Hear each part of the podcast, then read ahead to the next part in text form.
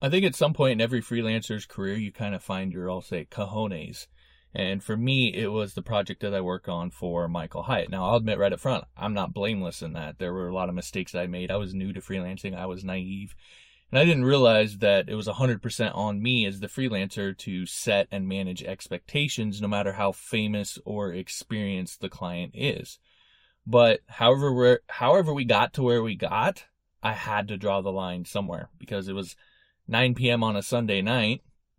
I bet you can probably guess where this is going, but unbeknownst to me, Michael and his team had been working on a relaunch of their membership site and a new sales letter design, which I was going to be on the hook for, and they were planning on launching it Monday morning.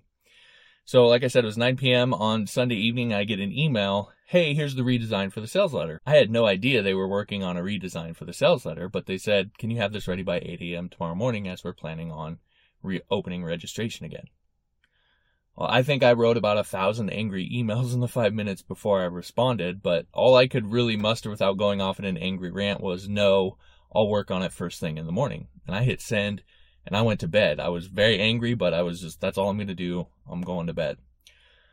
Well, you can imagine about how that went over. And of course, I got the talking to, but I held my ground. I thought it was kind of ridiculous that I had no prior notice and uh, they expected me to just what work all night on it without any prior notice or, or, or warning. So I held my ground.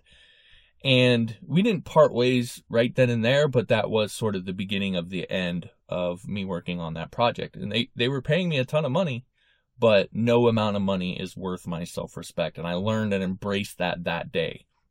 In any case, I find a lot of freelancers, they get nervous when thinking about working with these kind of clients, what I call 10K clients. But the truth is, most of them are just as disorganized and winging it as you and I are. Matter of fact, my little brother, he's consulted and worked with clients like Google, Amazon, Nike, Office Depot, about every brand that you could probably think of. And a lot of those companies, they're train wrecks internally.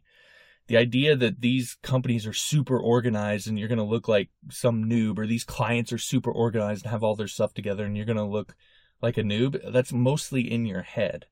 They're just as disorganized as the rest of us. In fact, you'll probably find that you're more organized uh, than them because this is the thing that you think about day in and day out.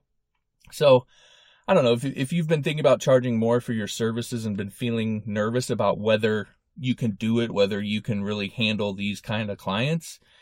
All I can say is is trust me, these clients they're not the geniuses that you imagined in your head. Matter of fact, they need your help, often desperately need your help in order to, to do the things that they want to do. So I don't know, maybe that gives you a shot of confidence to just go for it if you've been thinking about charging more and trying to, to go after these kind of clients. But if you want to give it a shot, I will show you how to create and craft the kind of services that these clients want. And either way, whether you decide to, you know, charge 10K or, or whatever it is, decide to charge those prices or not, you're going to learn a ton about increasing the perceived value of your services, which is going to help you get hired more easily and be able to charge more if that's what you want to do. Anyway, that's up to you, but I have a free training I put to, t- together called 13 Tactics to Triple What You Charge. So if you want to learn how to do that, you can just go to 13tactics.com. Again, completely free training. Just head over to 13tactics.com.